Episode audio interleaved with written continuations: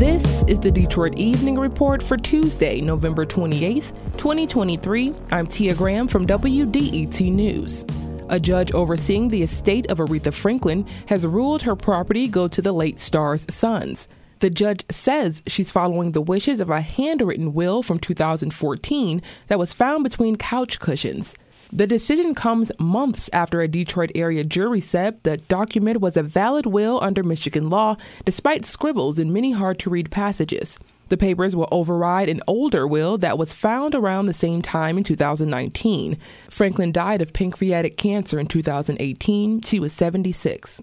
Dutch Girl Donuts is reopening in 2024. The Lynch family, longtime friends to the original owners, the Timmer family, have bought the location on Woodward.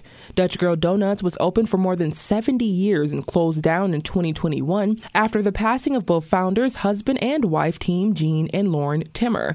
The Timmer family began looking for buyers of the entire business, including the historic building. The family had more than 30 offers for the space and chose the Lynches, longtime family friends who own multiple funeral homes throughout Metro Detroit, as well as Detroit's historic bathhouse, the Schvitz. The Lynch family plan on opening up in early 2024. The Friends of Rouge Park say the city of Detroit is not listening to their concerns about the new Brennan Recreation Center. The group said in a newsletter that the new Pistons funded recreation center is welcome and needed, but shouldn't take away from the natural habitat. The city of Detroit agreed to meet with the Friends of Rouge Park about the plan to remove 25 centennial oak trees from the Brennan and Oak Grove, but the group was denied any changes. There were a few concessions made, including a commitment to plant five new trees in the grove every year to reduce the number of lost trees.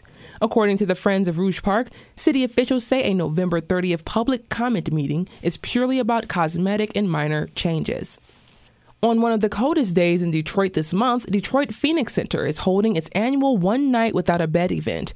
The Warm Hearts Cold Night, a night of giving and action, begins tonight at 7 at the Eastern near Eastern Market. Detroit Phoenix Center is a local nonprofit organization providing all around support to young people facing homelessness and other challenges.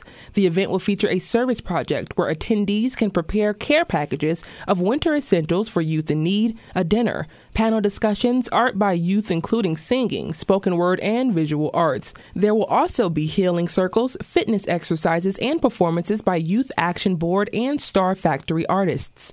This event is DPC's largest annual fundraiser with a goal of $160,000 this year.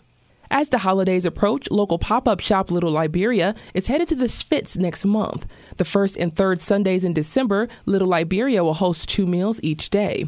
Earlier in the day is a brunch for women only, and dinner is open to all genders. Amina Marahaba is the owner of Little Liberia Pop Up. Little Liberia at the Schvitz will provide food and aromas this Sunday, December 3rd, and Sunday, December 17th. The Young Adult Ministry of Oak Grove AME Church is hosting a tailgate watch party for the Lions versus Packers game on December 10th. The tailgate is a four hour indoor viewing party celebrating food, friends, and fellowship. The tailgate watch party is happening December 10th at Oak Grove AME Church on Cherry Lawn on Detroit's west side. For more information, call Senior Pastor Reverend Cindy Rudolph at 313 341 8877 the City of Detroit Parks and Recreation Division have put together a Willy Wonka Christmas and breakfast with Santa.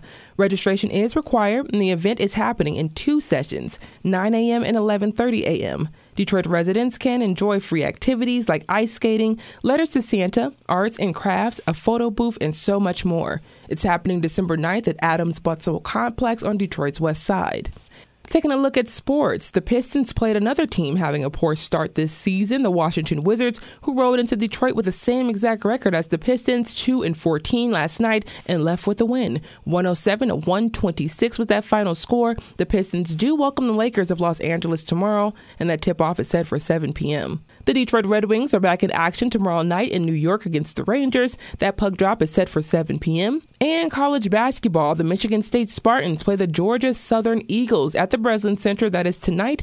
The tip off is set for 6:30 p.m. Thanks for joining the Detroit Evening Report. If there's something in your neighborhood you think we should know about, drop us a line at Detroit Evening Report at WDET.org. I'm Tia Graham, WDET News.